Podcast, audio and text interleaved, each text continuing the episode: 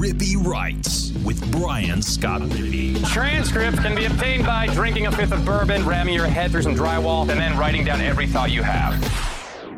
What is up on a Monday? I am Brian Scott Rippee. Thanks for tuning in another edition of the Rippee Writes podcast. It is our Sunday football conversation with Weldon Rodenberg as the Rebels get what is undoubtedly their biggest win of the season, a 22 to 19 thriller over the Kentucky Wildcats. You probably can already guess what we talked about. Um, but I mean, just a little preview. We hit on the defense, this team's ability to make plays, the kind of these culture shifting that you can see with this program in terms of them just kind of expecting and doing what they need to do to win games like this.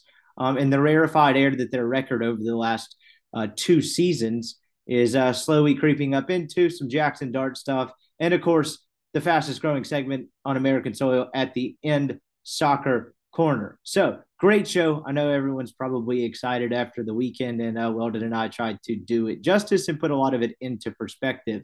Before we get to that, though, we have a new sponsor joining the Rippee Writes family. That's right. This content ship just continues to go to the moon as we have great people and great advertisers joining us. Today, it is Ray Stevens of Square Real Estate. He is a licensed realtor for the North Central Mississippi Realtors. That means he can represent a buyer looking for a house or he can list a house for someone wanting to sell. One of the great things about doing this podcast is you can pick and choose who you advertise with. And I always want to pick people that know what they're doing, people that love to work with Ole Miss people, and people that love to help other people. Ray checks all three of those boxes and then some. Trust me, I wouldn't send you to people that aren't going to do a great job and they aren't and that you cannot trust. I would trust Ray with my life. Great guy. Played some golf with him back in high school in the day, and then uh, of course knew him a bit in college as well. He would love to have the opportunity to help you, whether it's helping you sell your current home or find your future home. Whether it's buying or selling, he's going to help you make the process easy and seamless. He offers personalized service for each individual client, whether that's a two bedroom condo, maybe you're looking for that uh, you know, football team's hot, real estate's hot in Oxford right now. Maybe you're tired of uh, spending money on the hotels and want to buy a uh, condo here to use on the weekends, or maybe you're looking for your five bedroom dream house in Oxford. Ray Stevens is going to help you find that or sell it, whichever the one you want to do. Check him out. That would be Ray Stevens. You need to give him a call at 601 624 4824 or at his broker's number 662 832 7777. That's 601 624 4824. That's his cell. He'll pick right up. Let him know we sent you. He's going to help you out. I'm very glad he is joining the Rippee Writes podcast advertising family and the newsletter as well. Check him out. That is Ray Stevens, realtor for Square Real Estate. He'll get you set up if you're looking to buy or sell anything in the Oxford area.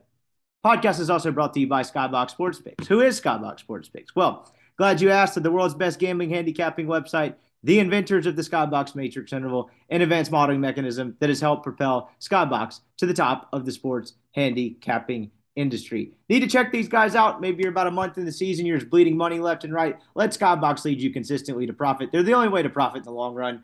Definitely more consistently than your own brands. They're the professionals. You buy a picks package, they send it to you in a nice, easy to read email, very organized, even some color coded stuff on there, and boom, you have a sheet to profit from instead of that one in your head that never seems to work out. Check them out. Skyboxsportspicks.com. Go on and find your own picks package, whether it's month long, season long. and try it for a week. You can even try it for a day. I'd recommend just going with the year long all sports pass because it's going to pay for itself and then some. Whatever you decide, go buy it. Type in the promo code RIPPEE, R I P P E E. That's going to get you 20% off any purchase on your way to profiting already. It's really a no brainer. Skyboxsportspicks.com.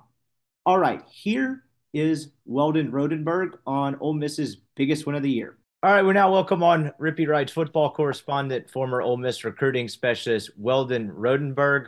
And boy, do we finally have something interesting to talk about in terms of an actual game scenario, right? Ole Miss wins a thriller 22 to 19 over Kentucky to move to 5 and 0 for I think just the second time I was actually watching the uh, the uh, 2014 Alabama game the other night. They made a comment about Ole Miss being five and zero oh for the first time in like 20 years. So clearly, it's the second time since whenever that was. I'm not going to go back and look it up. Huge win.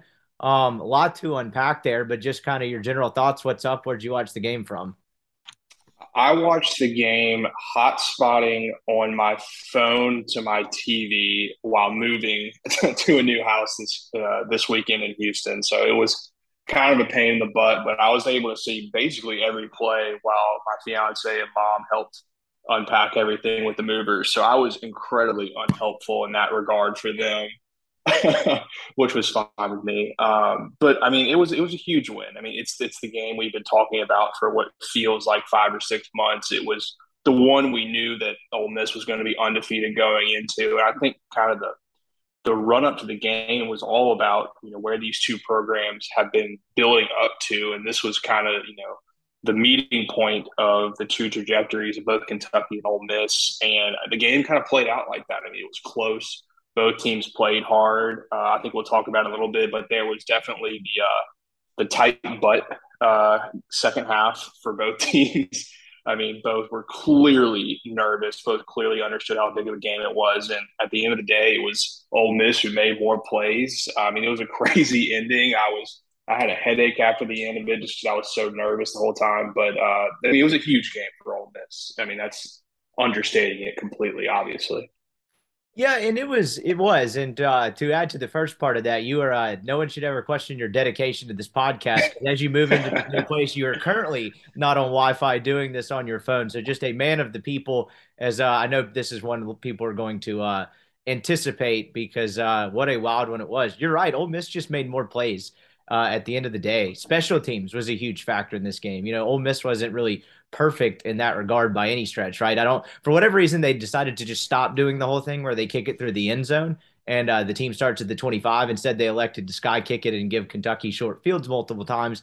But then you look on the other side of it, Kentucky was a disaster on special teams. I mean, you had a blocked PAT, you had one that looked like it was either a bad snap or a bad hold. You had a kick out of bounds um, for Kentucky. There was just all kinds of different gaps they had on the special team side. So while Ole Miss wasn't perfect in that regard, they were certainly better than Kentucky. Um, and Kentucky just didn't look. You got to give credit to Ole Miss on this as well, but Kentucky just didn't do the things you need to do to go on the road in particular and win a game like that. They were bad on special teams. They had multiple turnovers. It's really hard to go beat any sort of team in the SEC when you do that. Certainly one that's been as good as Ole Miss has been at home. But like I know there's a lot of rhetoric about how Ole Miss played versus how Kentucky played or blah blah blah. I think the simple fact of it is one, you give Ole Miss some credit for you know making those plays, but two, Kentucky you can't win on games on the road in this league doing that. They just made way too many mistakes. It was a very even game otherwise. No, I, have seen that narrative floating around that you know Kentucky was the better team. They should have won. They choked, and you know, part of that I, I can understand. I mean, they, they, had the ball to win the game, but you know, they didn't do it. it's really as simple as that. I mean, I, you watched the, the Auburn LSU game last night, and Auburn's up seventeen to zero, and you know, LSU wins because Auburn turned the ball over five times. I mean, you just don't win SEC football games like that. Kentucky did it, you know, on that Levis play, which was, you know, a really crazy play that was fortunate. But then on the next play, they just couldn't block. And that was kind of, you know, you see things like Kentucky struggling on the offensive line. You know, it builds, it, it you know, creates like really difficult plays for them. And when you are really bad throughout the entire game, eventually it's going to kill you. It was their Achilles heel going into the season. And on their biggest play of the season, it, it, it burnt them. Uh, so I, I, understand why some people are saying that, but you know, on the flip side, the Kentucky offense really did absolutely nothing the entire day. I mean, we Miss gave them two short fields off of Barion Brown kickoff returns. Uh, I mean, we threw an interception. They didn't really do anything off of that, but they they never really had, except for maybe once, a, an actually sustained drive um, their play calling was really, really vanilla. I mean, like what I meant, you know, tight, tight butthole. I mean, that was the way they called the entire game. Really, I mean, they looked so, so nervous fundamentally on offense. Uh, Levis, I mean, all the talk about him. I mean, I, I still think he's a really good player. You could see, I mean, some of the throws he made were ridiculous. Some of those tight window throws, some ones over the middle, but you know, some of his weaknesses showed up as well with him holding on the ball too long, forcing things, uh, not really using his legs when he probably could, and using them maybe when he shouldn't. Um, so yeah, I, I Ole Miss made enough plays, and Kentucky's weaknesses that we talked about and that everyone's talked about really showed up to haunt them towards the end. Yeah, you're exactly right on that. And you talk about Kentucky not doing much offensively. I was actually, as you were saying that, pulling up both teams' drive charts on the stat broadcast, and they look somewhat similar, but like Kentucky had, you know, six plays, 10 yards, two 15, five for negative one, one for negative one. I guess that was right for half, four for seven. Like they didn't sustain much success until there was one no. drive that they got, um, I guess in the second quarter in which they scored their was that an initial touchdown? This is saying nine plays 70 yards. That can't be right. I thought they had the short field when they scored the touchdown. Um, they did when when Rodriguez played. It was five play, you know, 12 yard drive to score that that touchdown after Ole Miss went up 14 nothing because Brown took the kickoff back to the 10. So oh, this unless is that I'm forgetting before half. This is what I was looking oh, at okay. That's right. So they had one in the first half, and then you're right. They didn't really have another one with sustained success again until the last two to end the game. Right, the first fumble was 11 plays, 74 yards. They looked like they were finally moving it. I don't know if that was some Ole Miss fatigue. Maybe they finally finally figured something out offensively, being Kentucky. But kind of to that narrative, they didn't really do a whole lot. Um, you know, I I was watching part of the game today a second time, and I, I, I didn't necessarily come away with the fact that the play calling was well, vanilla is probably a good way to put it. It didn't seem like, and I don't, I don't know if they were scared to death of Ole Miss's defensive line or the opportunities weren't there. They didn't give Levis a ton of opportunities to chuck the football down the field and really drive it in the vertical passing game. And so that's probably no. kind of where some of that vanilla nature came from. Granted, they got Chris Rodriguez back.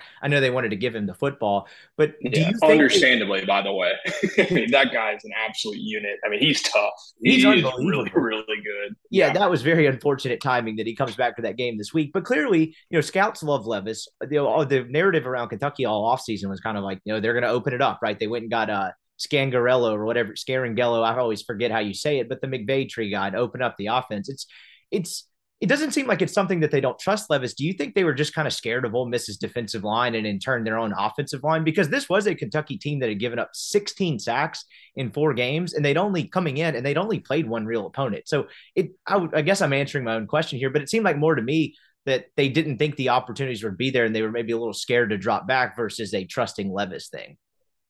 Really think they were just petrified of their own offensive line. Um, I mean, yeah, the Ole Miss defensive line played well, but I don't think they went into the game, you know, just scared out of their minds about that. They just clearly did not trust their own players. I mean, there was really very little effective play action pass. I mean, they were Ole Miss was selling out on Rodriguez in the run so much. You know, I was on the phone with Siski, like watching the game in a group text, and he was like, Kentucky has the bootleg anytime they want it, and they really never once ran it. No wide zone, you know, play action.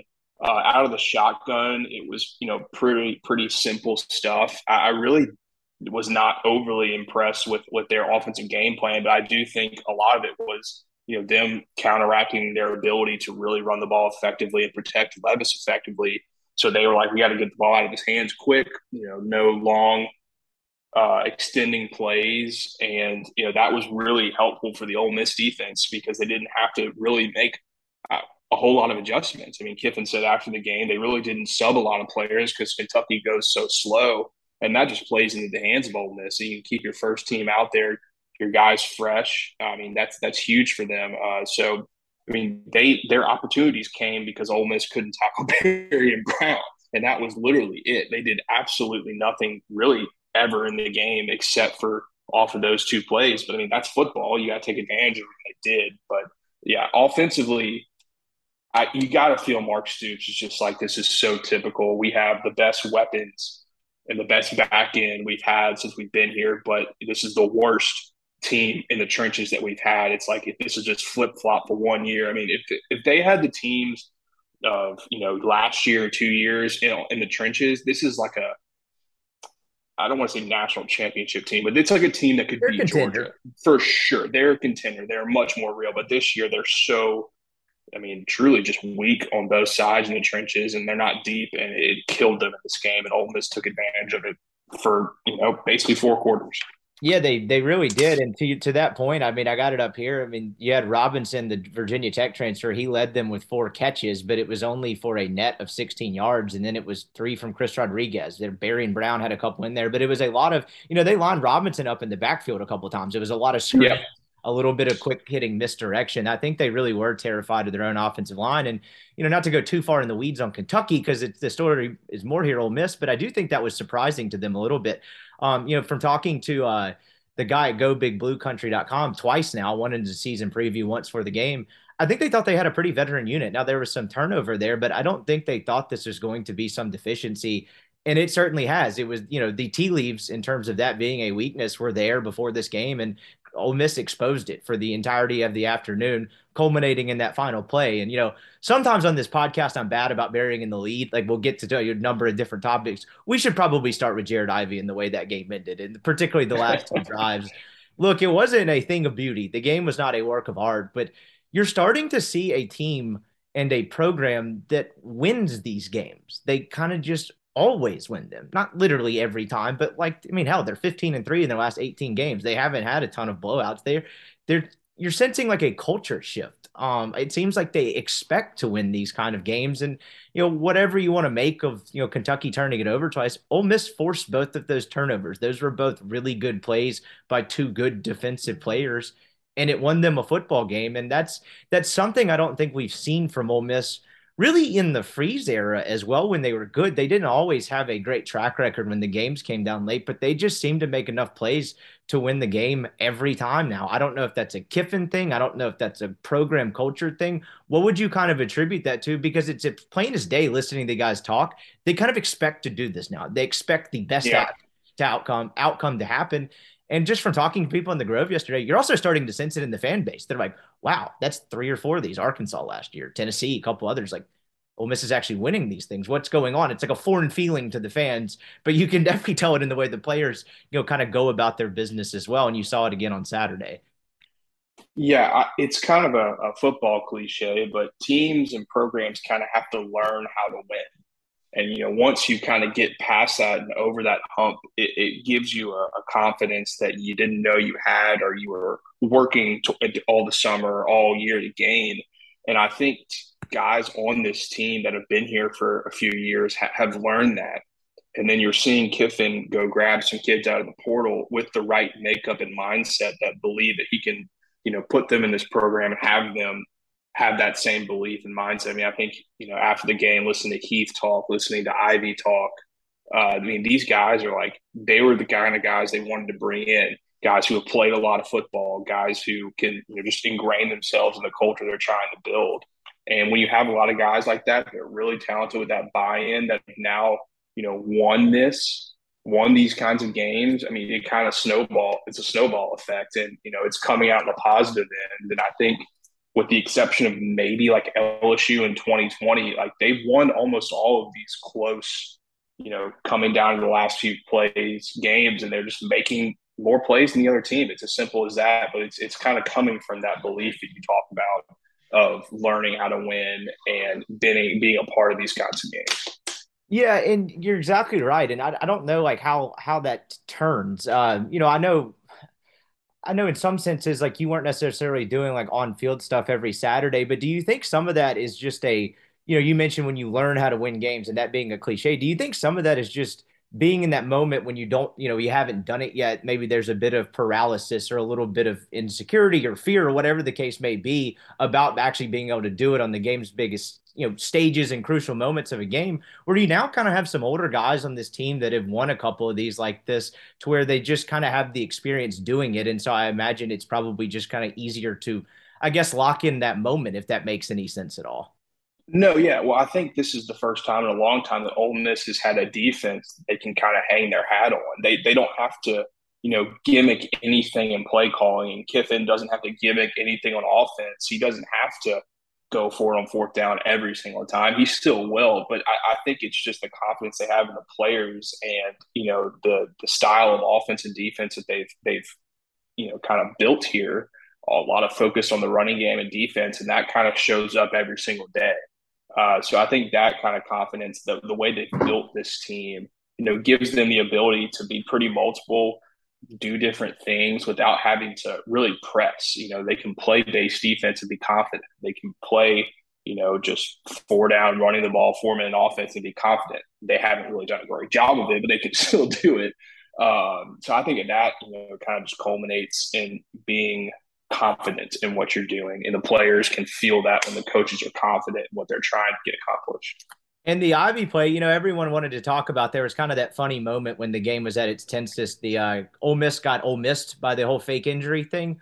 Um, I actually kind of have a little bit of a different theory on it because it was happening in, toward that in the end zone I was sitting in. So you had the kid go out with cramps, right? He gets on the ground. You saw the other player kind of like telling him to go down. I don't know if they caught they caught that on television. Um, one offensive. They kind of they kind of did. I mean, he had real cramps though. Yes. I will say that. so that's what I was getting back. The theory, like immediately after the game, without one, without going to uh, watch it again, but two, a lot of people are like, "Can you believe that guy faked an injury?" And I'm sitting there thinking, even in the moment, like, well if you were trying to fake an injury, why would you not just fall down yourself? Why would the other, like, why would that guy tell another dude to do it instead of doing it himself? Whereas it seemed like actually a situation where the guy had cramps. He was trying to get off the field on his own, but the other guy realized, like, hey, no, if you if you're actually kind of hurt, like, go down. We would we could benefit from this, but it wasn't a fake injury per se. That was kind of the read I had on it.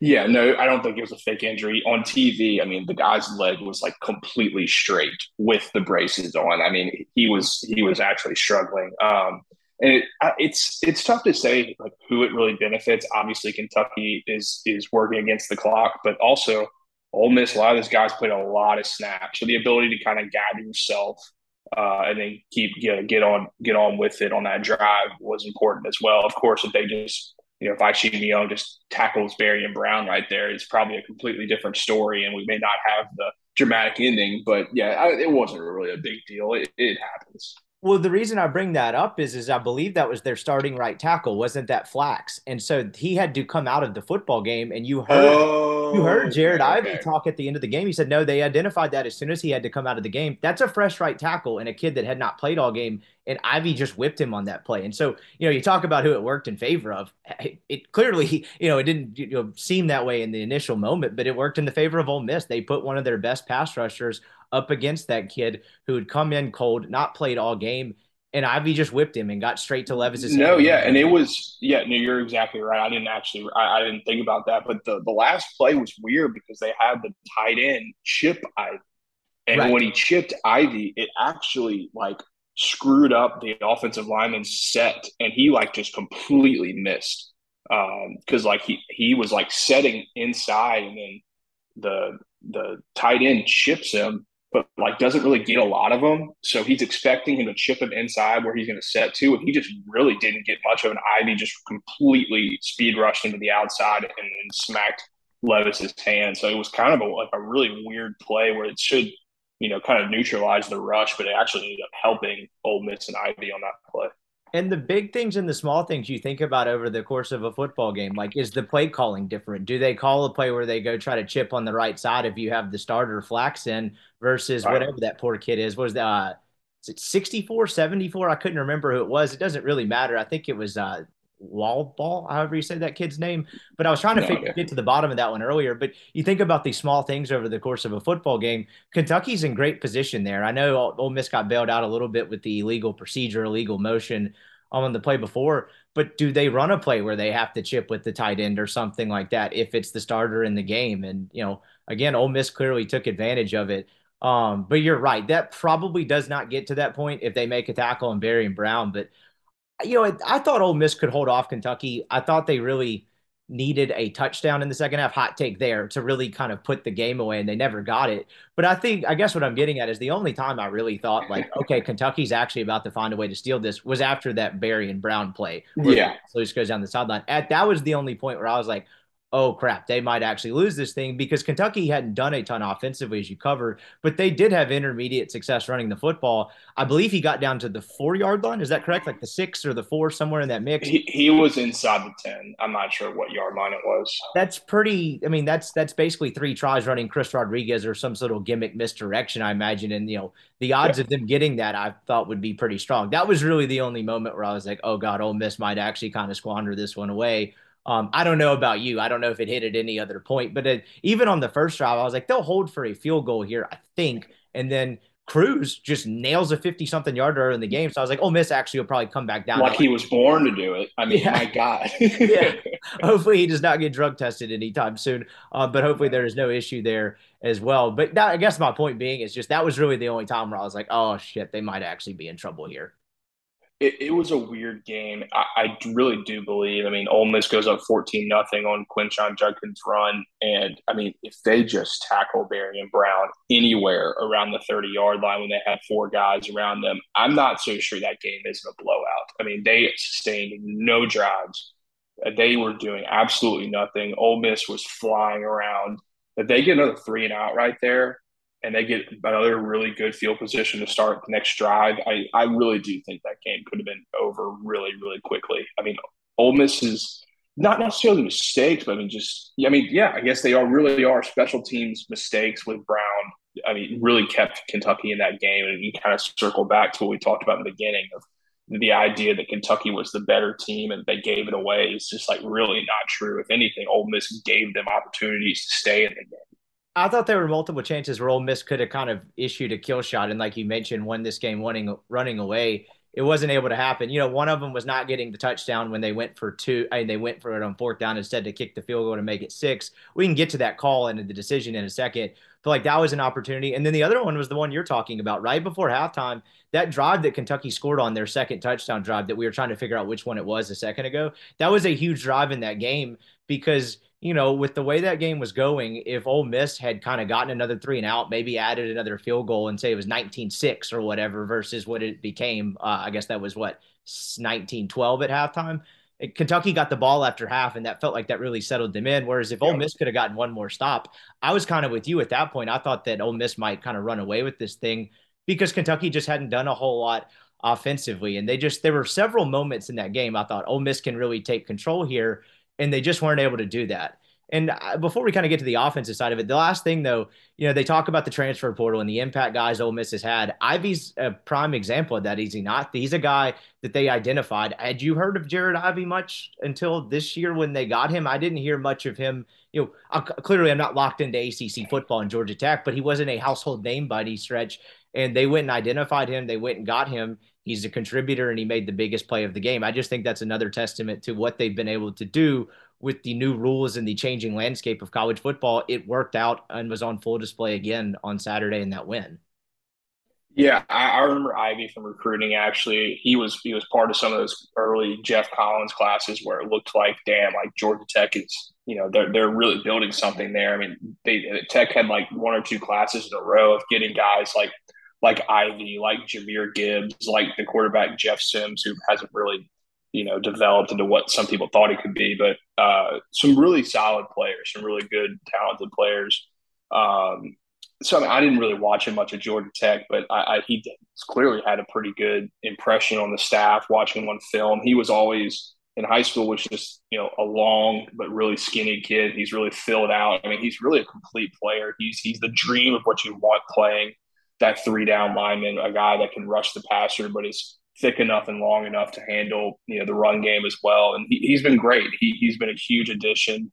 We talked about how like the depth in the defensive line is so much better than it has been recently. And when you've got a rotation of him and Tavius Robinson and Cedric Johnson, and you know, there's a few others that get in there as well. I mean, that's just huge. And you know, against Kentucky, where you don't even have to rotate them, you've got that kind of skill set out there for the majority of game. That can really, really tough for other teams. Yeah, it is, and that's a great point, and you know, it speaks to the depth piece of it that they hadn't had in years past. Because I imagine it would probably be more difficult at times last year. You know, Ole Miss had some difficulties generating a pass rush late in games when Williams would have to come out for a blow or Cedric Johnson. They didn't have that rotation, or just the sheer fact that they had to play more snaps and couldn't come out, where they felt a little bit fresher for four quarters. And I think that was one of the first times you've seen that on display there. Um, yeah, you talk about Ivey. He, uh, I talked to him for that NIL thing uh, back in the summer. He was a lightly recruited kid. He is exactly what you said, just very long, athletic, lanky basketball player, but just too skinny. And he mentioned when he got to Georgia Tech that first year, um, I think he played, if I remember correctly, a little bit more than he was originally anticipating. Struggled a bit, but he said in that first year he got so much stronger, and his body yeah. kind of came in and uh, I say came in, filled out more, and he became a really good player. And you know, Ole Miss identified him. Um, they got him. I didn't really know what to make of it again when they got him. I hadn't heard much about him, but clearly another impact guy there. I guess you know if we talk a lot about the defense, uh, kind of a final encompassing thought before we get to the offensive side. It feels like for fans in particular, at least the interactions the, with the ones I have, it's still weird for them to have a team and program that's built around the defense and win games because of your defense. And I feel like some of that's exacerbated in the offensive struggles at times, but there's no doubt about it, right? I mean, this is a team that the strength of its team for the last, you know, 13 months or so, um, ever since really after that Arkansas game last year, has been its defense. And they've won multiple games in that span and we're in the uh, Sugar Bowl, even though they didn't win to the end because of that defense. You're seeing a shift in how the program's being built. And I feel like it's still kind of a weird sight for some people as well. I can understand. I mean, especially coming off that 2020 team, which maybe was like the worst defense in college football history. And I'm not, you know, exaggerating. I, was there. I saw it. It, it was absolutely terrible. Um, and if you're and, talking about other one seeds for that title, 2018 too. They've watched a couple of them through the years. Yeah, you know, you you had a few choices there, which is never great. But um, I mean, it just it just makes the game a lot more enjoyable. I mean, not only are they talented, but I mean, they they play incredibly hard they are good at every level. They maybe not be great at any level, but they are really good at every level. And uh, I'm not I'm not sure you know what the ceiling is. You know how much better they can get, more complete. I still think there's some, some tackling that can you know improve here and there. Um, but I mean, it's hard to be disappointed so far. I mean, they've played um, just so so well. They've kept this team um, really from two, I mean, uh, two potential losses. I mean, if Tulsa goes really sideways, you really never know. But the defense made plays when they had to, and they had made plays when they had to again. And this has been, like you said, eight or nine games in a row of this defense being the, the bell cow for the team. And that's really never a bad thing. Yeah, it, it, it's certainly not. And I do think there are probably some deficiencies, as you just outlined. Some of the tackling was not great altogether, but man, they continued to make plays um, time after time in the second half. And, you know, the two biggest examples were those last two drives. Let's kind of shift to the offensive side of the football a little bit. Is another game where you look at the numbers and it doesn't feel like it told the entire story with Dart, but I thought you also got a very Dart esque game. You had some really nice throws. He looked a little more decisive, but you also had a couple of very poor decisions. And then you had a couple instances where his receivers didn't help him out much um, by any stretch. He finishes the game. I was trying to pull it up, make sure I had it right. 15 of 29 for 213 and a pick. I think they average a little over 14 yards a completion. What did you think of how he played? From my vantage point, it just seemed like a mixed bag again, but did enough things, obviously, to do enough to win the game. Yeah, I think mixed bag is is probably the best way to say it. Uh, he he made some throws that you know make you understand why he's the starting quarterback. He made him early, he made him late. I mean, I think that throw, the one to Heath was ridiculous that he caught but really didn't catch. Um, but then the other throw to Heath on like that in cutting in cutting route uh, on like third and ten in like the second quarter through like three guys was amazing. Now the bad part about that is that he forces that throw a lot, and he was lucky early in the game not to get picked off two or three times. Um, and then, of course, eventually he, he made the mistake going the two minute again and, and got picked off. Um, you know, I think Kiffin's really giving him a, a solid leash and his, his seemed to be pretty positive with him. You know, even after the halftime, he's like, look, it's a young quarterback. He did it again but uh, he's played well for us. I mean, it's literally what he said. He's like, "Yeah, he did it again." it's it's hilarious, isn't offense. it? The fact that like we've had multiple times this year, we talked about this, where literally sometimes the way Kiffin talks about him, it does sound like if someone interviewed you after your puppy pissed on the couch again, and be like, "Yep, I don't really know what to say. We're trying to get him better, but he did do it again." it's like a perfect analogy.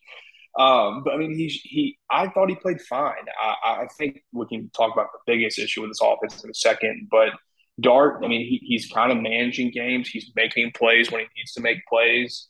I mean, Kentucky's a tough defense to deal with. He didn't have a lot of running room. He, you know, he wasn't too super effective with his legs because I'm sure they accounted for that.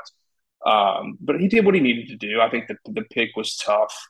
Um, I, I really think he's struggling on some of these deep balls. I mean, they're really not that close. I think, on the other hand, play devil's advocate, the receivers are just not breaking open downfield very much unless it's kind of these overarching, you know, across the field routes. Um, but I mean, like he won the game. He didn't make the crucial error. Um, so I give him a, a B minus. He, he did what he needed to do. I think B minus is probably a pretty fair grade. Another point on that, that that's something I noticed too on some of those deep balls you're right. They don't look close at all. But there's you know, from the way I was sitting this weekend, I could see it on a couple of them just because I'm sitting at one end zone and they're running at you, or even when they're running away, you can tell really clearly. It's one of the few benefits of kind of sitting in that area of the stadium is the fact that they aren't. It looks like they're break receivers being they breaking the wrong way a lot of the time once the football is thrown. Malik Heath had had it. He, I thought he played a pretty good game, but it did happen to him a couple of times what is that just a lack of chemistry thing? Like when it, it, seems like they are not on the same page in terms of the where which side Dart puts Dart puts the ball on versus where they break. Like how does that get better? What goes into that?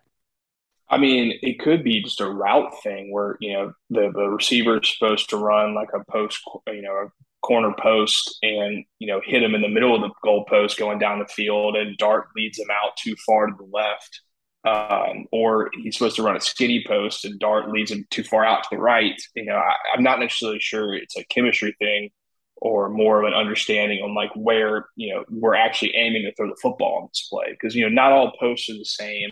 Not all routes down the field are just you know get open down the middle. Sometimes they're trying to aim to get to a certain spot.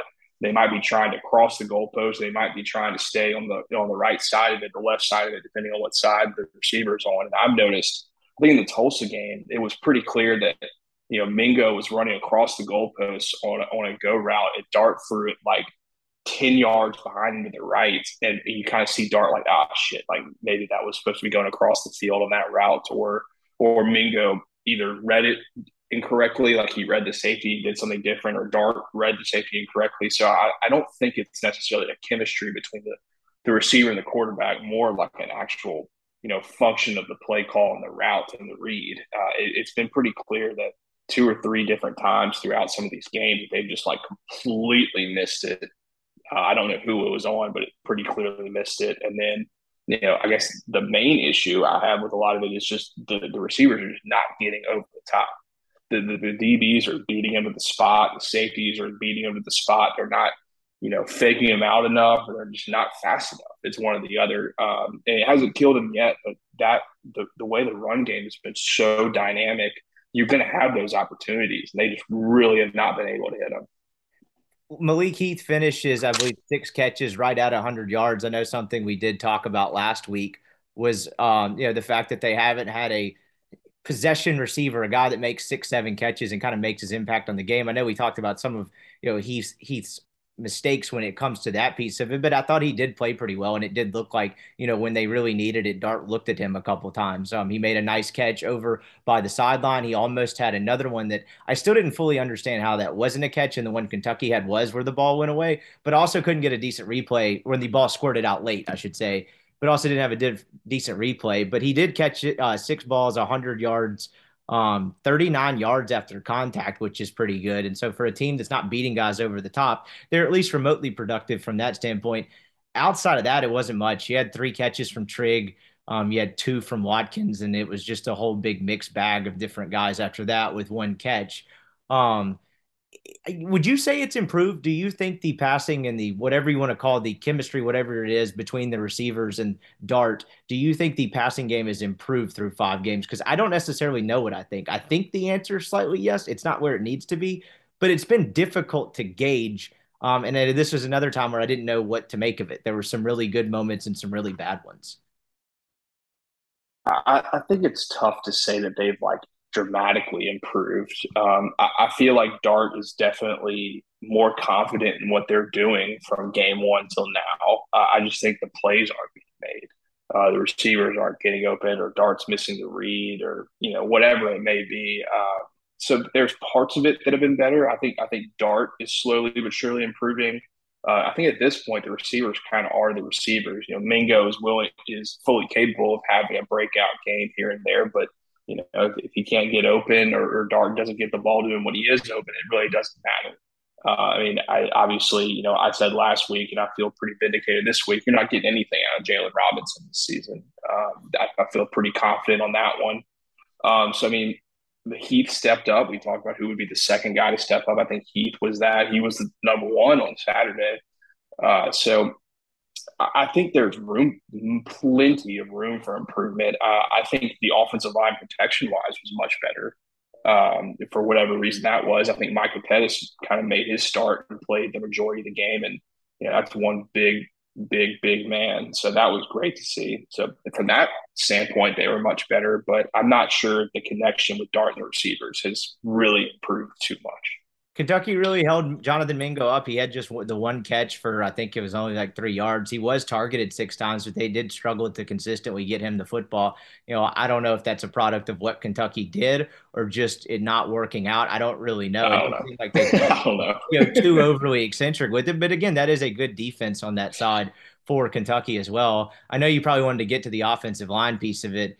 This is a game where you look at it, Ole Miss rushes for 186 yards, I believe. I'm going to make sure that's net. They did not allow a sack, unless I have this wrong. But I didn't also leave there thinking they played a terrific game, which they protected him, but they definitely were good enough to win. How do you think they played? I, I think they played much better than they have. Uh, I mean, Kentucky had. I mean, they, they were missing J.J. Weaver, but that that Wright kid, I think he's like Jordan Wright or something yeah. like that. I mean, he's a hell of a football player. And you know he made himself very known in the run game, but uh, they really I thought they protected Dart really well. I, I thought that line was probably the best game they've had, and you know they, the Kentucky defensive line, you know they have some athletes, but it's definitely not their best that they've had. But I thought the interior offensive line played a lot better. I thought the tackles. I mean, they're they're starting two freshmen at tackle. I mean, only them and LSU. There can't be many other teams in the country doing that. Um, and I thought they held up really, really well. I mean, the run blocking was fine. Uh, I mean, like I, I, mentioned earlier, I mean, the biggest issue obviously is is the snapping and the center play. I mean, it, it's really this entire offense is completely out of whack because of it.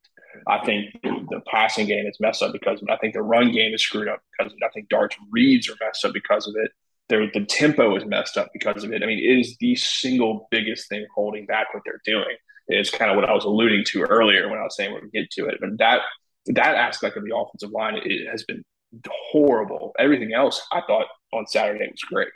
Yeah, so take me through that piece of it because you had that that was really I thought a very I don't know if they were covering it much on TV, but a very interesting but felt kind of like a silent subplot is I thought that uh, Warren started the game. Maybe I was wrong about that because I texted Chase on like the game's third drive and just said, "Hey, what's going on up there? Why is Pettus in?" And then Chase said Warren did not play, like assuming I guess he wasn't going to play the the rest of the game. But then he comes back in, and they, you know, this all revolves around the snapping issue. It's funny, you know, football is such a complicated game in many ways, and you know, you don't, you don't really think about the fact that actually, if you know, you can't start a play by hiking it successfully between your legs to the quarterback. That's actually a big problem um, that you should probably get fixed, and it screws up everything else you're trying to do what do you think they do there? And then kind of take me through what was the I don't know how much TV addressed it. What was the deal with the Warren situation? Was he just trying to give it a go because he was hurt and Acker wasn't working out either? What happened there? Because I watched the game. I, I think I, I, thought Acker started at center. Okay, then you're probably right. I just missed it. I was trying to catch all of them out there, but I didn't. I thought I got him, but maybe it was just uh, wrong and that Pettus did start and Acker was at center to start the game. Yeah, so I mean, I, I kind of talked about this on the board when someone was asking a question about it. I responded, you know, when you're recruiting and building an offensive line with with prospects and, and players, you don't really recruit centers right. like a center only player because there's only so many programs in the country where you have a guy that's playing center on that offensive line that's like, yeah, this is what he's going to play at the next level. You know, there might be 10 in the entire country every year that are like elite center only prospects. You recruit guards and tackles, and eventually you kind of groom a guy that you know fits that position, and, and you kind of grow his ability to play center. You know, he's got to understand where the mic's at. He's got to help get everyone in line, and of course, he's got to snap the ball. Well, Eli Acker was brought in to play tackle, and that's where he started. And then Caleb Warren was, you know, recruited to play guard or maybe right tackle. And you know, now he's they're both playing snaps at center. Mean, it's not. It seems like it should be a super easy thing to do, and I think in a vacuum it is. Snap the ball to the quarterback and block.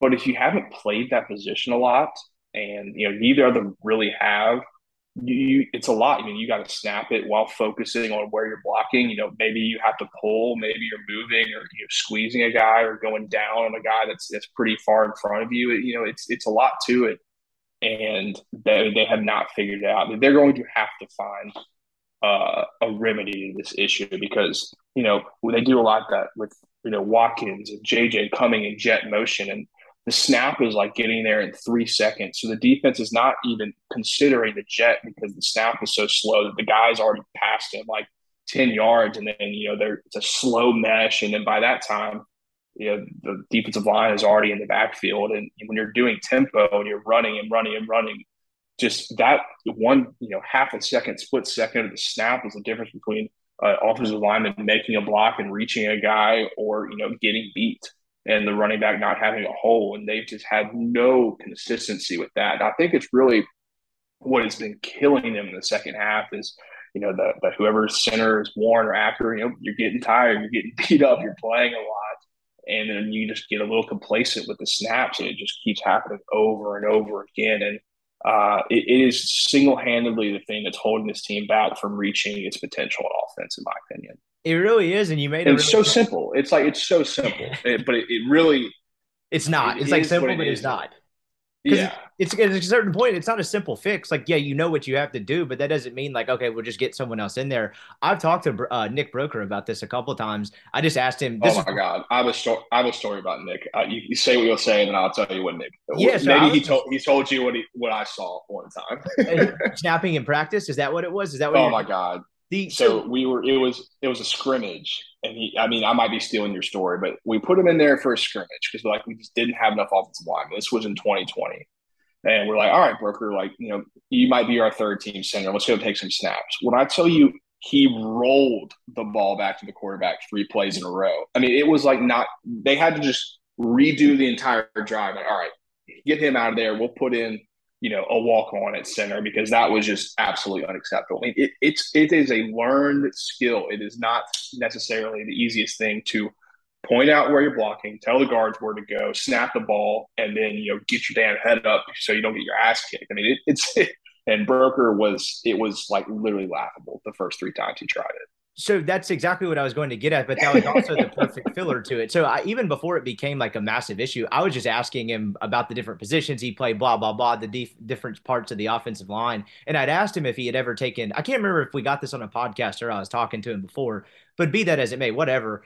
I asked him about it, and he said he had practiced it a couple times throughout practices um, throughout the years, but obviously he'd never done it in a game. And then he did mention this said it sounds like infamous now scrimmage where he did try it a couple of times in a scrimmage. I think he described it as not going well. Um, he may not have uh, you know properly sold just how bad it was, but you see the guy like that who's a three year left tackle, you know, going to play in the NFL at guard, and you know it's hard for him to do it. Like you mentioned, it's a learned skill, but that's why I was bringing it up. That was the perfect like filler for that. Was like I did talk to him about that. He had mentioned it before but he was like, it didn't go well when I tried it in a scrimmage. It's just a different thing when you're doing it in any kind of game setting versus just practicing it during a practice. It's just very difficult to do.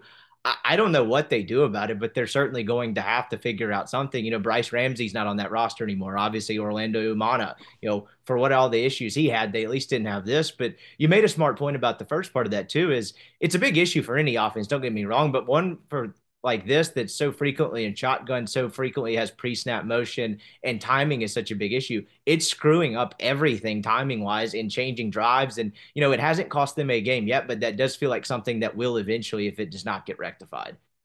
No, yeah. I mean, and sometimes when you've got the, the high snap, low snap, and you know, Dart has to just jump on it. Well, now you're behind the sticks, and in this offense, I mean, being behind the sticks can be killer especially when you don't have you know super dynamic receiver play as we've seen so far. And you know, it happened in the second half, you know, two or three times where it was just so low that Dart just had to grab it uh, and then just basically knee it. And now you're in second and fifteen. You know, if you run the ball and you don't get five yards, it's like third and thirteen. It's like, what the hell are we doing now? You know, they haven't really been super successful in third and longs in this offense, so it affects it in every single sort of way, really. We'll get right back to Weldon Rodenberg in just a second, but first I wanted to take a break to remind you the podcast is brought to you by LB's University Avenue there in Oxford. Go see Greg if you're a Rippee Wright subscriber. That's rippeewrites.substack.com. You get a free newsletter from me that I'm working on the Monday one right now as we speak, or I say right now on a Sunday night as we speak. Um, and discounted meats. Right now it's a 16 ounce prime strip for 20 bucks and a $5 pack of sausage. Just go show Greg proof of subscription. He'll get you set up with that special. Then go find your own favorites. Oxford's so lucky to have a meat shop meat market like LB's, all kinds of delicious stuff. The weather was cool this last weekend. If you weren't at the game, you weren't in the Grove, maybe you're throwing something on the grill. Hopefully, it was LB's and enjoying the weather and watching some great football. Need to check them out. All kinds of fresh sausages, seafood. I ate some filet burgers and some incredible sausage from LB's this past week. It was absolutely unbelievable. You need to go join in on the party. LB's University Avenue there in Oxford. All right, back to Weldon Rodenberg. Yeah, it's it's crazy, and I'm curious to see how how that kind of shakes itself out. Um, you know, I don't know if, if Warren gets healthy, it gets any better at all, but we'll we'll see, and it's certainly something worth monitoring. One other question before we move off the offensive line that I did have was so when that was announced, and you're right, uh, Pettus did start the game. Acker started at center. I just am curious, what is uh what do you think is the reasoning for moving James inside to guard and going with another freshman tackle in Pettus versus sticking Pettus at guard? I get it's probably something we can't fully answer and it's just something they've noticed in practice or they liked it better. But I do thought it was I thought it was kind of strange that they moved James inside versus just move Acker over and fill in with the freshman at guard. It just seems like tackle in general is a more harder task for younger players, but I don't know. I just thought that was interesting why they did that the way they did. Yeah, I mean, I don't think you're wrong. It's a more difficult position, but you know, Pettus is legitimate. I mean, he's six seven. He, he is a massive human being, and it's really honestly encouraging to see him being able to play that position and not only play it, but he was mauling some guys out there. I thought, I thought he played really, really well. And obviously, I haven't watched every single snap on the film and everything, but you know, they've got two guys that they trust, and you know, we've told mentioned this many times, but you don't play players for no reason. You, you play the guys who you believe are giving you the best chance to win. I, I think having the continuity of, you know, Jeremy and Nick Broeker at guard, where they know they can be successful and play well and then kind of help out the tackles, you know, the, the younger guys on, on the outside is huge. And, you know, you've got to build depth, but at the end of the day, the freshmen are the best players. You know, Pettus is a tackle. Like if he was playing guard, in my opinion, he'd be playing out of position. I think he's just he's just too athletic at his size to be used at guard. And when you know Jeremy can play the position at a really high level, I think it makes sense, in my opinion. Yeah, absolutely. It's uh, and I know um, I, like I know you knew this, but I wasn't like questioning it. I was just mostly curious, like what no, yeah. something like that. You know what I mean? Like I, uh, but that isn't that is an interesting way, and I guess it uh, I guess it also kind of speaks to the trust that they do have in two young tackles to put them out there like that and use them. Like clearly, you know, they wouldn't have played Pettus there if they didn't think he was quite ready for it, and I thought he played pretty well um, overall. Another incredible game from Quinshon Judkins. That kid just week after week continues to legitimize um, you know, how interested Ole Miss and Kiffin were in him. In that famous photo of Kiffin sitting in the stands with the hoodie by himself at a high school game, I believe that's him watching Judkins. That photo makes, I guess, a little more sense now. They, uh, yeah. it was weird. They kind of had more success. I don't know if it was a play calling thing. I'm sure it was a mixture of a lot of things. They had a lot more success bottling up Zach Evans than they did Judkins because you had Evans who got not quite as many carries, but I think he ended the game with I had it up a second ago, but he averaged 2.6 yards a carry um, on what I guess that would have been nine carries. Judkins averaged 7.1 on 15. They just could not bring him down. He hit the second level a couple times. He is really, really good. They have two good ones, but uh, you know, one shine more than the other on Saturday. And you know, that and the defense were the reason they won the game because they were able to run the football. Because you know, if Kentucky had stacked the box and been able to success, successfully stop them, I don't know if Dart could have won a game with it on his shoulders and everything we just talked about with the receiving corps, but another special performance from what uh, it's going to be a superstar at Ole Miss, it seems like. Yeah, he, he's just ridiculously good. And honestly, today on that run, I mean, that's honestly the fastest he's looked too. He's kind of looked almost like he had a little gimp or a little, you know, kind of a, a knocker or, or an injury or something the past few games. Um, not not against Kentucky. I mean, he looked full strength, full speed. I mean, he is his vision is just out outrageous. I mean, there's times where he runs into the back of the offensive lineman, sees the hole, makes just a quick jump cut, and gets six yards. And mean, he has just been remarkable. And we talked about him last week, and you know why on earth you know he he is at Ole Miss, and how did Alabama and Auburn didn't recruit him? And I kind of thought about it again after we talked, and then I realized he, he didn't he couldn't go to camps you know, he, he was being right. recruited by everybody, but he couldn't go to anyone's campus. Uh, I mean, they barely had visits in 2021. I mean, he he really just you know, Ole Miss just ended up winning out against other people. Uh, he couldn't go to too many places just with the, the years he was being recruited.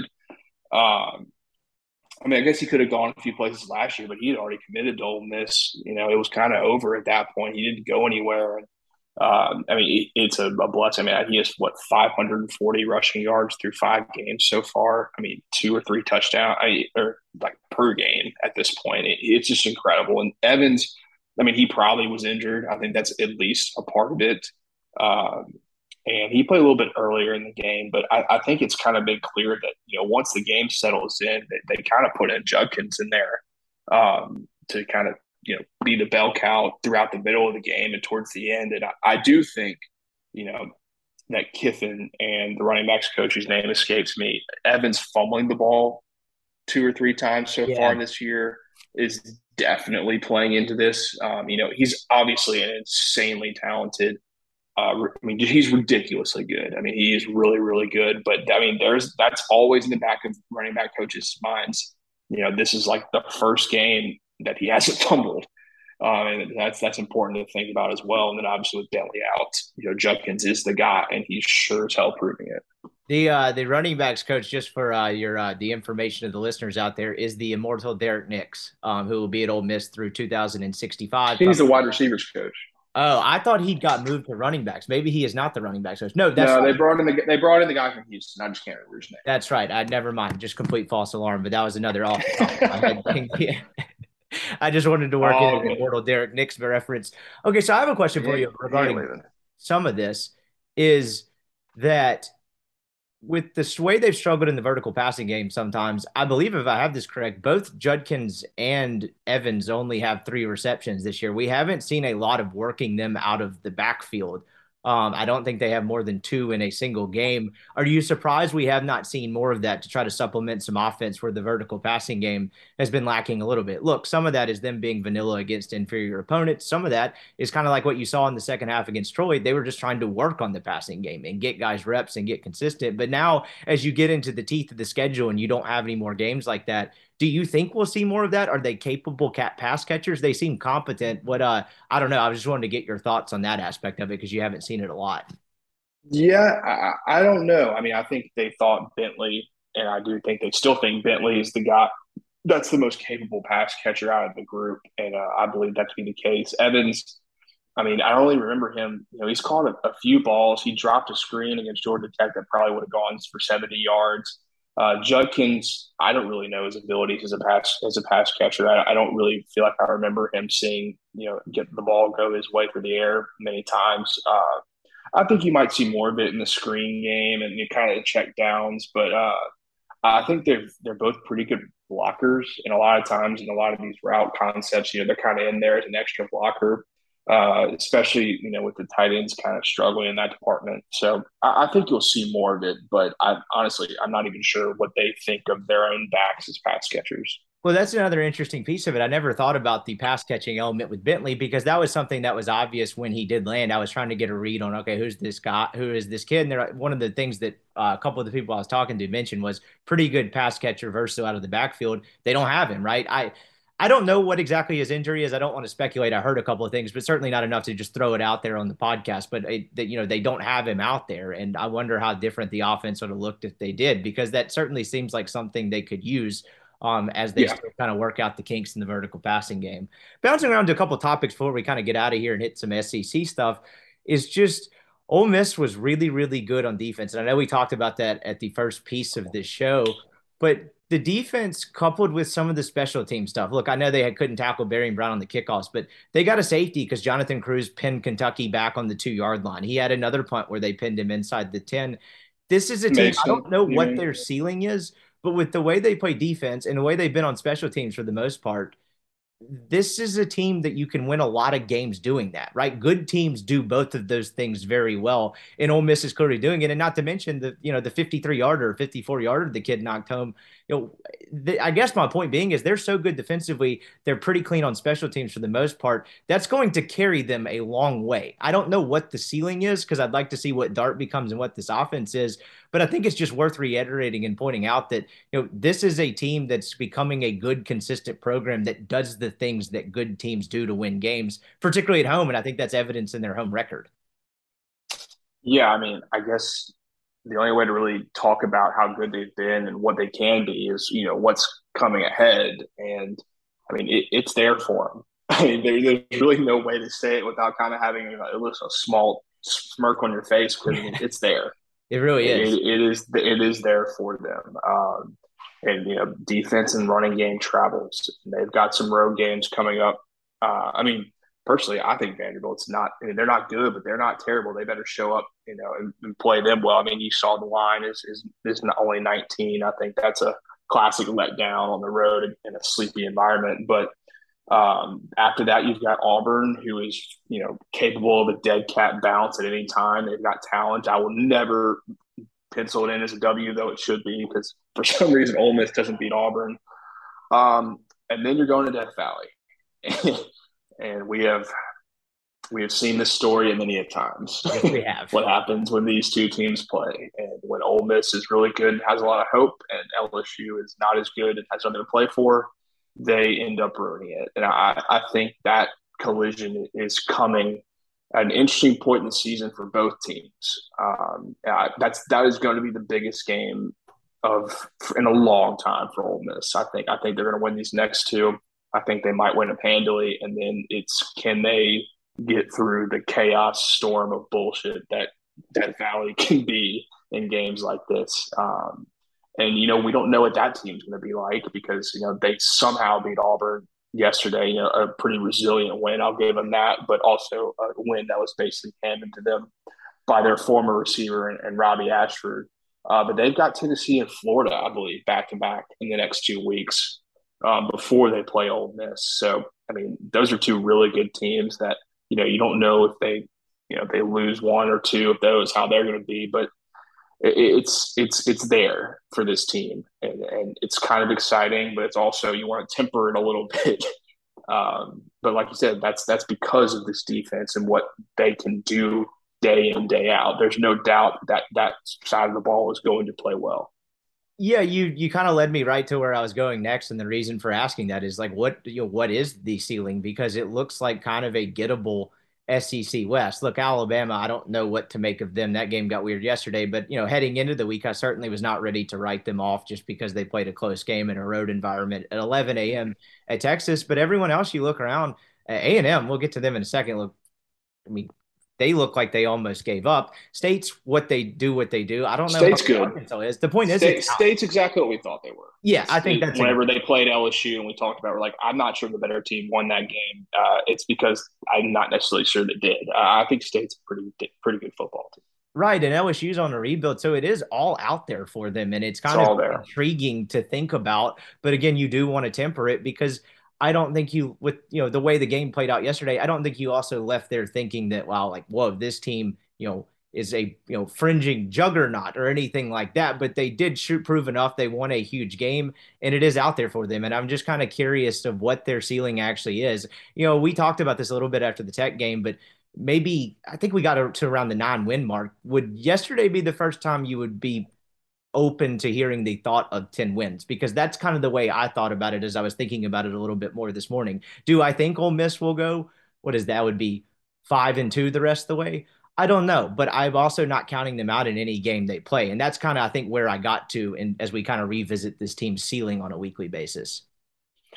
Yeah, I mean, I think that the two best teams they play throughout the rest of the season, in my opinion, the two best teams, they have them at home it, it's it's getting those wins on the road. I don't think Arkansas is better than Mississippi State. I don't think A and M clearly is not, and then LSU. I mean, they're kind of a Jekyll and Hyde team. Just depends who shows up and you know what Daniels' situation is, and then you know, I yeah, I mean, I can I can see I can get there. I think that's really why this Kentucky game was so important from not obviously just winning the game in general, but just opening this door for this to be a possibility of a, a really, really special season.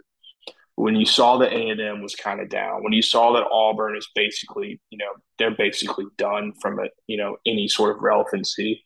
Um, Arkansas, I think their, you know, just competitive spirit has just been ripped out of their chest. And I don't know what that team's going to react to. And it sounds like KJ Jefferson's a little hurt. And then you have Alabama, who has looked mortal, though still incredibly good, but I mean, there's a situation that we might hear tonight or tomorrow where Bryce Young has played his last snap at Alabama because we don't know what that shoulder injury is, but there's some, some small talk that it's it's not not great. Um, so yeah, I mean, like I said, you can't say it without a small spurt, smirk on your face. But you know, Atlanta is just kind of staring you in the face at this point. And the first step was beating Kentucky. The next step is showing you're a really good team and beating two teams you should beat. And then you get to the four game stretch that'll, you know, every single game will decide your future. Yeah, no, you're that's I think that is extremely well put, and it's going to shape up for an entertaining and a fascinating fall. Kind of last thing as we wrap up here on the on the, this game portion of it. How good do you think Kentucky is leaving that game? Because I wasn't sure. I knew they had a good roster. I knew they had a chance to be a top, you know, 15, top 10 potentially team this year. Leaving this game, I, I, I don't necessarily know where I fall. Like, you know, as you grade this win, and there's no way to know because college football is becoming such a weird week to week results. Um, you know, right. more and more of them. You know, there's different, so many different factors that go into it than maybe we gave it credit for five years ago. But I, I say all of that just to ask, how good do you think Kentucky is? How good do you think this win will stack up seven weeks from now? Let's say. Uh, I mean, I think they're a very good team. I don't think they're a great team, um, but when you have a football team that has a defense that is as well structured as they are and as talented as some of the guys on that team are, um, with a running game that's I mean Rodriguez is a beast. I know the offensive line is not great, but and then a quarterback that's probably gonna be taken in the first round. I mean, you've got a huge ceiling. Um, I, I, think they're a really good football team. I, I, think that there's a chance that they may only lose one more game this season.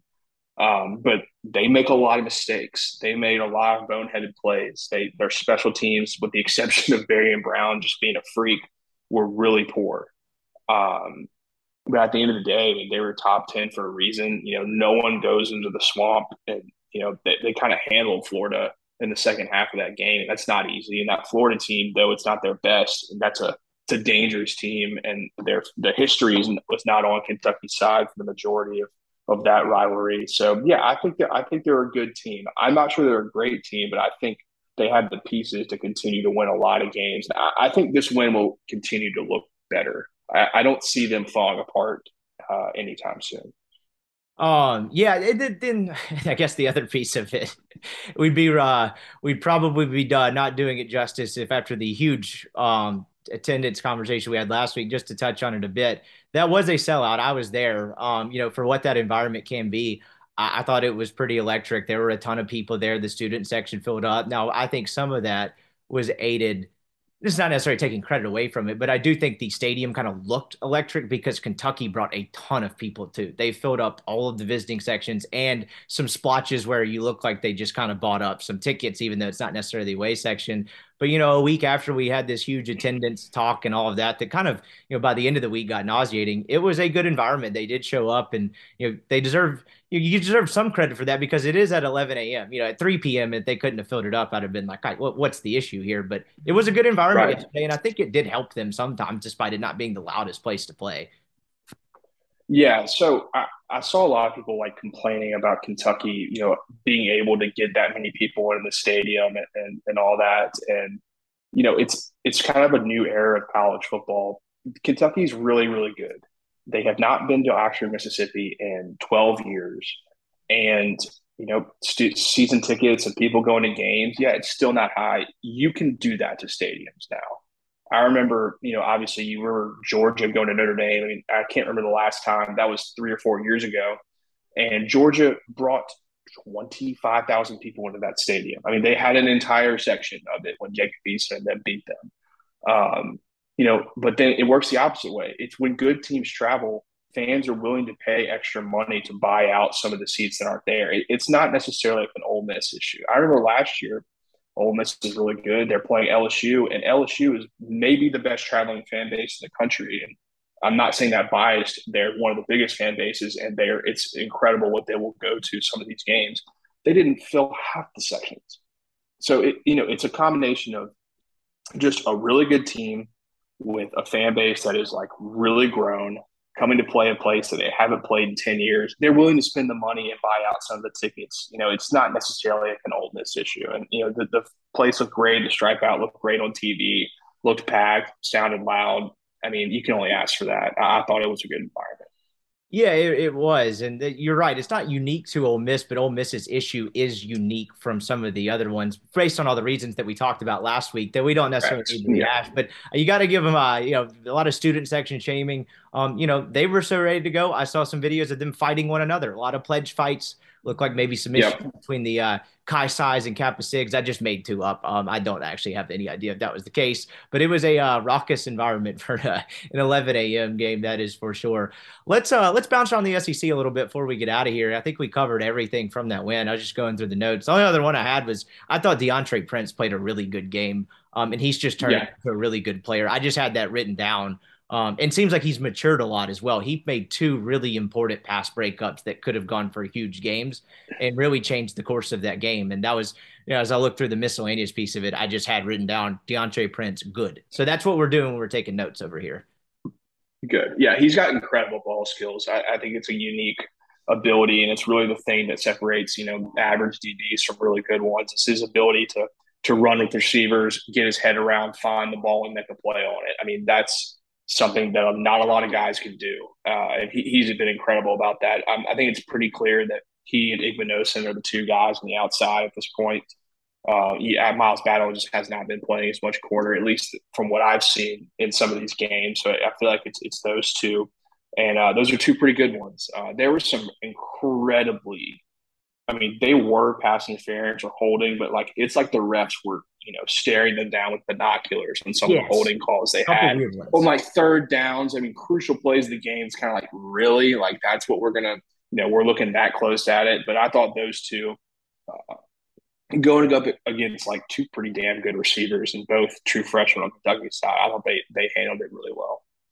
Let's look around the SEC a little bit as uh, we kind of covered everything from what was a massive win for Ole Miss, and it's going to be a really entertaining, you know, last seven weeks. And I'm super, uh, I'm definitely looking forward to it myself. Where do you want to start? Should we start by just ripping on A and M like everyone else has for the last three weeks? Um, I didn't catch a ton of this game. I was hanging out with some friends and caught none of it in, yeah. in the Grove. But I mean, what do you do? You you can't fire him. We talked about the the bold brain move of giving him that random raise when you're bidding against nobody uh, earlier this year. What, what, what do you do with this? This has to be a little bit of a cautionary tale. And, you know, in college football, we talk about job security being a farce. And as the money keeps getting greater and greater and greater, these guys aren't getting three, four years to build a program anymore. You know, is this a cautionary tale against just handing anyone, you know, even a guy that had a national championship like Jimbo Fisher, a blank check and a 10 year contract because you just never know how this is going to work and you set yourself up. I get some of it's just what the market demands, but that didn't really demand it at the time. And certainly the raise didn't. what do you make of this? What do they do? I, I was reading stuff about it looked like they quit yesterday. I mean, you would think that ADs and, and, departments would have learned their lesson from this contract and seeing how it's playing out, but they absolutely have not, you know, i.e., Mel Tucker and Mario Cristobal. I mean, those guys got same, the same contract, if if not even bigger in some circumstances. Um, and you know, of course, now there's the good side of that. You know, Lincoln Riley has a pretty massive contract. I think that's going to play out just fine. And you know, Brian Kelly's a similar contract. That's kind of a wait and see mode, but I, I feel pretty confident that he's slowly but surely getting that place to where it needs to be. Um, I, it's it's tough. I mean, it's like the worst kind of football to really bring your team down. You have an offense that's probably about eight years old um, with quarterbacks that are forced to make really difficult reads. And if you don't have Jameis Winston, it just doesn't work that well. Um, and that's been pretty clear. And I think the you know, the sample size has been large enough to kind of understand that's where it's been. And I still think they're incredibly athletic and good on defense. But if your offense is complete shit and your defense is out in the field for as many plays as A and M has been some of these games. I mean, they're just going to get tired out over and over and over again. So it doesn't really matter how talented you are because your offense is so terrible that you I mean you had to put the entire team on your back, and they have just they look exhausted. I'm not sure they quit, but I did watch like at least a, a little bit of that fourth quarter. Um, and, and they just look exhausted. And then, you know, just to add on top of that is their special teams suck too. So I mean, it's just like a, a, complete you know disaster over there. They can't fire him, and they're not going to. Uh, but yeah, it does not look good. No, it uh it certainly does not. Um, and credit to Mississippi State. You know, the one thing that surprised me about that game was I think in Neil's picks, which I'm just terrible at this year. I think I thought I, I picked A and M mostly kind of going out on a limb, but I also didn't think they would have as much trouble with DJ against the air raid with DJ Durkin. But that you know, some of that's probably to your point um, about the fact that they're just on the field so much they get tired out. So that's a uh, that's a tough one for Jimbo to uh, swallow, and the road doesn't really get much easier for them either. Um, you know, if they'd somehow found a way to screw up that Miami game, they got a little lucky in the Arkansas game it could look even worse than it does right now. And they're clearly not a contender in the West. Let's go to Arkansas yeah. and Alabama. Kind of a weird game in this one. Alabama comes out and blitzkriegs them 28 nothing. Bryce Young gets hurt. Arkansas climbs back in the game very quickly. And then all of a sudden, Arkansas's defensive issues, particularly in the second level, uh, seemed to surface, and Alabama just ended up going away with it. This was like 28 23 at one point after being 28 nothing. And then the game finished oh, yeah. 49 26. What a bizarre ball game. No, it got it got real dicey there until uh, Jalen Milroe ripped off like a 65 yard, just ridiculous run. I mean, he just outran every single player on Arkansas's defense. Um, that was a weird game. I, I think Arkansas has got to be just mentally just exhausted.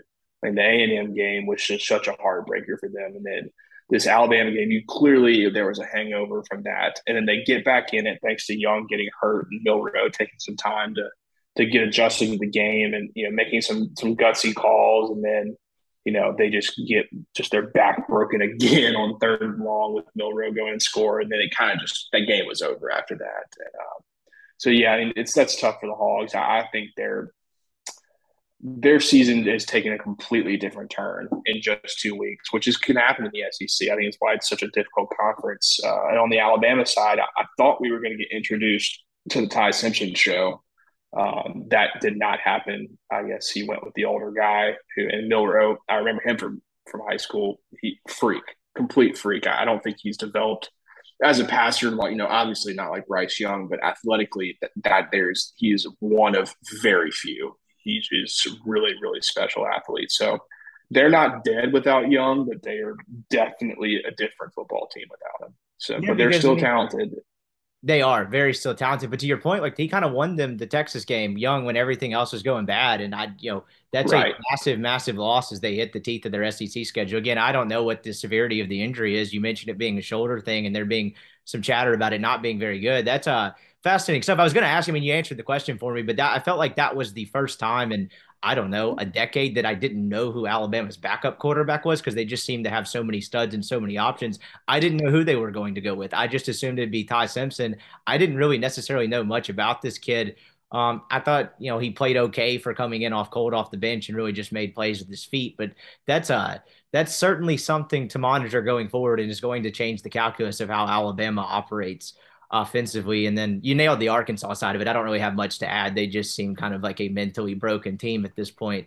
Um, you know, they'll rebound. That's still going to be a tough one come November for Ole Miss to go up there and play. Oh, it definitely is. That, that's got a House of Horrors game. game feeling to it, right? Um, but very yeah, possible. I think they were just probably mentally exhausted after last week. Well, I have no idea what to do with Georgia, Missouri. I watched this second half trying to figure out how the score got to the way it was in the first half. This made no sense. Do you have anything to add to this? I don't. How does that happen? I mean, uh, they uh, Missouri really almost won that game, and you could argue kind of coulda, shoulda, woulda um, in a lot of senses. There, that was a bizarre result. Yeah, I have no idea. I really, I, I didn't get to watch a whole lot of that game. I was at an engagement party that had the LSU game on. Um, but we kind of turned it on towards the end when Georgia started milking it. I have no idea how that happened. I mean, the, the talent gap between those two teams is so you know drastic. Um, I, I, think Georgia is, is entering that kind of rat poison territory, and maybe Kirby and that crew is really struggling to get the guys to understand that no matter what happens when you go on the road in the SEC, I mean, it's, it's still difficult to win. I don't care who you're playing. Um, I think they'll bounce back pretty pretty heavily in the next coming weeks because talent wise they're better than everybody. Uh, but I think mentally that team has to still kind of grow in Alabama and realize that they have this massive target that some of these kids that are younger that are playing probably don't fully understand just a weird one without having to watch the full game. I just don't really know. They outgained them by over 200 yards. They committed fewer penalties than Missouri did. They averaged 4.7 yards rush. Now, granted, that might be part of it. I know that doesn't sound. It's a classic. It's a classic example of what happens when you kick field goals instead of going for it and going to win the game. Missouri kicked field goals the entire game. They didn't go for it. That you don't win games as an underdog against a more talented team when you do that. That that's why people play the analytics, especially as an underdog. Um, hitting the LSU Auburn one, the one you did have on at the engagement party. Are you surprised Bryan Harsin is still the head coach as of you speak? I say I think he is. I hadn't checked Twitter in like an hour, but my God. Uh, I mean, I did see on Twitter that Wisconsin fired their coach while we were while we were recording, so that's kind of a crazy deal. That um, is wild. Sixty-seven. I, I did not expect. Yeah, I, I, didn't expect that before Bryan Harsin getting fired. Yeah, I'm a little surprised he's still there. Uh, at the same time, it's like, what's the point? I mean, there's there's pros and cons to being in the market earlier than other teams, but they're not the only one in the market, and I'm sure they're reaching out through intermediaries and you know, maybe AJ McCarron's, you know, BS was true. They already told him he's down at the end of the season. I don't know. I mean, I think they had a really great game plan. You know, I, I thought they they were playing a pretty much perfect game, and then you know they just decided they were just going to hand LSU the ball like on four stretches, and uh, then LSU ended up winning the game. LSU wise, uh, that offense is is tough to watch. It is. Jayden Daniels is, I mean, he has the ability when he kind of you know has his feet set to, to throw a pretty a pretty ball. Um, but he he runs around a lot. The offensive line, you know, they're starting two true freshmen, which is even crazier than Ole Miss with two redshirt freshmen. Um, and they're they're learning real quick what the SEC is like, even though they're they're definitely going to be really talented players. You could see it on some plays, and you miss it on others. Um, they have like no running game basically Emery had a pretty big run, but they've been starting a uh, a walk on. Uh, their other guy got hurt. Uh, defensively, that's still a really good football team. They're they're incredibly athletic, uh, but that's not the DBs you've seen from LSU in the past. You know, they're they're not bad, but they're not they're not DBU caliber. What they've had first round draft picks, you know, superstars back there. They there's there's you know plays to be made on those guys where usually there is just not. Um, I mean, they're well coached, and that's why they won the game. It's because they're well coached, whereas Auburn is just really, really poorly coached. Um, but I don't think they're a great team.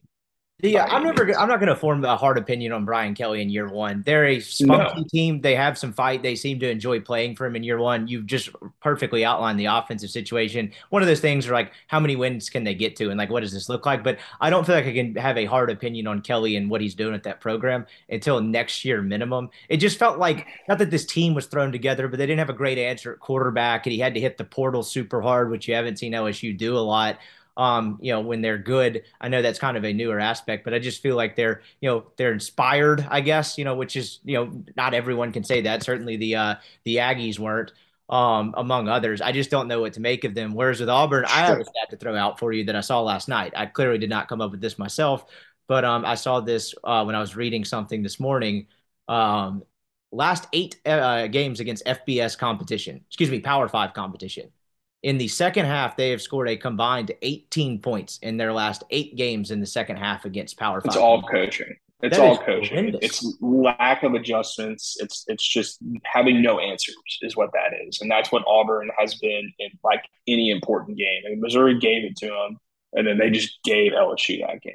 I mean, really, just literally handed them the ball. I mean, the the wide receiver pass, I mean, double pass where the Koy Moore, the former LSU receiver who got a lot of attention for saying he was better than Boutte, um, which was hilarious. Um, I mean, he just threw the ball to LSU, just threw it to him. And then the next possession, he catches the ball, and then Greg Brooks just takes it from him. yeah. It was so embarrassing. I mean, they, they Auburn had that game. They just, I mean, legitimately, there's no other word to say, just gave the game to LSU. That's uh they really did. Let's uh I think that was everything SEC was. Let's get to the fastest growing segment, brief soccer corner for we uh, let you go and get putting your house together. Um, what do we have going on? Are they still mourning the queen? Do we have games? Do we have action? Please tell me that they're not still on a queen related pause. Uh, we had games, we had action this morning. I woke up at eight to watch City play United before I watched the Saints lose in epic, heartbreaking fashion over at Tottenham Stadium. By the way, um, and that's a double whammy for you. You you watch oh, your yeah. NFL team lose in England, and then you watch that too. Well, it's fun because you, City was up 4-0 at halftime, so I actually didn't have to watch the rest of the game once the Saints started 30 minutes later. So there actually was no big deal. Um, I know we kind of talk about this sometimes, and I I always like to say it, but there's there's been so few athletes in the world throughout my lifetime where it's like when those guys are on, it's must watch television. You know, it's when Steph Curry kind of came into his deal, it was like when Steph Curry's on, you're watching. You know, Tiger Woods on a Sunday, people are watching. LeBron James, you know, we kind of take for granted in some of his prime years how ridiculous he was. You know, Mahomes in his early years, you know, he was like, wow, like this guy is just different. The guy that's playing striker for Man City, Erling Haaland, is is officially must watch television. He has he is the quickest in Premier League history to three hat tricks in the season with eight games. It took uh, Michael Keane, I think, or Robbie Keane, or whoever. It took him 48. Uh, he is on pace to break the Premier League goal record in a season at 66. Last year, the high, the I think, uh, I think Mo Salah had 23 goals last year, and Haaland is on pace for 66. Good lord! He, he is he is a freak of nature. He's a robot. He is six four and runs like a deer is as coordinated and talented. I mean, he's insane to watch. And he today he had a hat trick in about six minutes. It, I've never seen anything like it. Truly, he is just a unicorn out there beating the shit out of some of the best players and best clubs in the world. Uh, it's hard to really explain or give a great you know analogy to it, but it's. I mean, he is a tour de force. It's amazing. As I look through the standings here, um, again, I know you taught me last year that it is very early and this changes a lot, and the teams look so much different. That's one of the wild things about European football to me that you can just have a team be completely different two months later. But uh, you do have Arsenal at the top. They have a one point lead through uh, eight matches here. Um, you know, I know you keep telling me Manchester City is the best team. I have no reason not to believe that, but every time I open the standings, we got someone else in first place. Is this just Man City playing with its food before they just go for the kill shot, or uh, has your thoughts changed on who can actually win this league? No, nothing about my thoughts have changed at all. I think Arsenal, you have to give them credit. You know, they've just been incredibly consistent. Uh, the coach at, at, Arsenal, Arteta, he played at Arsenal, but he coached under Guardiola at City for a few years. So he he's tried like slowly but surely to kind of instill that kind of mindset and playing style there. And they've, you know, made some great acquisitions and they, they've just been clutch, you know, that they beat their rival Tottenham 3 1 in kind of an ass beating fashion with a kind of a weird red card in the middle of the game. So that it kind of makes things squirrely. But the fact of the matter is they've won almost every game they've played this year. And that's not easy in the best league in the world. Uh, at the end of the day, though, it, I don't think it's going to be close. I think City will end up winning this thing probably 10 by 10 or 15 points. But you are right. It is still very early. Biggest surprise we looked at uh, that I was looked toward the top of the standings. We may have talked about this already. I can't remember which one, but you have Brighton in fourth. Is that just a product of the season being early? Are they pretty good? That's uh that is not where they've usually reigned. It does not seem like. No, I mean I think they're pretty good. I mean they they really should have beaten Liverpool Saturday morning. They were up two 0 and end up kind of choking that away for just to try, to tie them. Uh, they, they're really good. They've, they've got a new coach after their coach left for Chelsea, which we talked about last. That's time. right. This is who that team was. That blew my yeah, and yeah, and I mean they're still. I mean they're still chugging along in Chelsea. They barely won uh, at Crystal Palace, so they're they're kind of a, in a transition phase. But no, Brighton's really good. They've got just got really solid recruitment and like just a lot of really really good players on that team. Um, I just kind of bouncing around here, looking at it. Leeds sitting there solidly in 12th. Our, our friend Saudi Castle United is uh, in seventh. Uh, they just seem to be lurking. I don't know if they'll be in the mix for anything significant. They're lurking. They're lurking. Lurking. Yeah, I'd like for them to go use some more blood money to buy some other coach or something. I need more news. I feel like I haven't heard much from Saudi Castle this year. And then lastly, um, I look at the bottom and see, uh, what is it, Leicester, Leicester, however you say it. But that's not what stands out. It's the fact that Wolverhampton has scored three goals this year. Do fans get a refund at a certain point? How, how does that happen? I think they just fired their manager, actually. Sacked him. Like today. So we already have like another sacked him. Sacked him. Yeah. So I know they're ter- they're terrible. They're going down. I would imagine, which is kind of weird because they're they're not like just you know team wise they have talent, uh, but they they they're a complete shit show. Would you like for to watch? Last thing I had the last. Would you like for the Saints to go pick up Chelsea's manager and try him out? Um, maybe instead of Dennis Allen. I know that's not going great so far. Do you think we could do the reverse Ted Lasso? Would you be a fan? Ted Lasso was at the game. Maybe they should bring him back to this back to the states to coach the Saints. Um, you know, I always forget that Dennis Allen is an Aggie, and that kind of makes a lot of sense for how this team has played so far early in the season. I mean, it, it's really as simple as this: is Saints have the most penalties against them, which is you know an NFL special, and they had the most turnovers. So you're I don't care how good you are, uh, they're not good enough to come overcome that, and they've clearly shown that so far. I'm not this season's not dead in my opinion, but it's it's creeping there quickly, and it always just amazing me like. I just don't know what Dennis Allen has done to to to earn and show. I mean, the defenses have been amazing for the Saints over the past few years, but like being the head coach is completely different.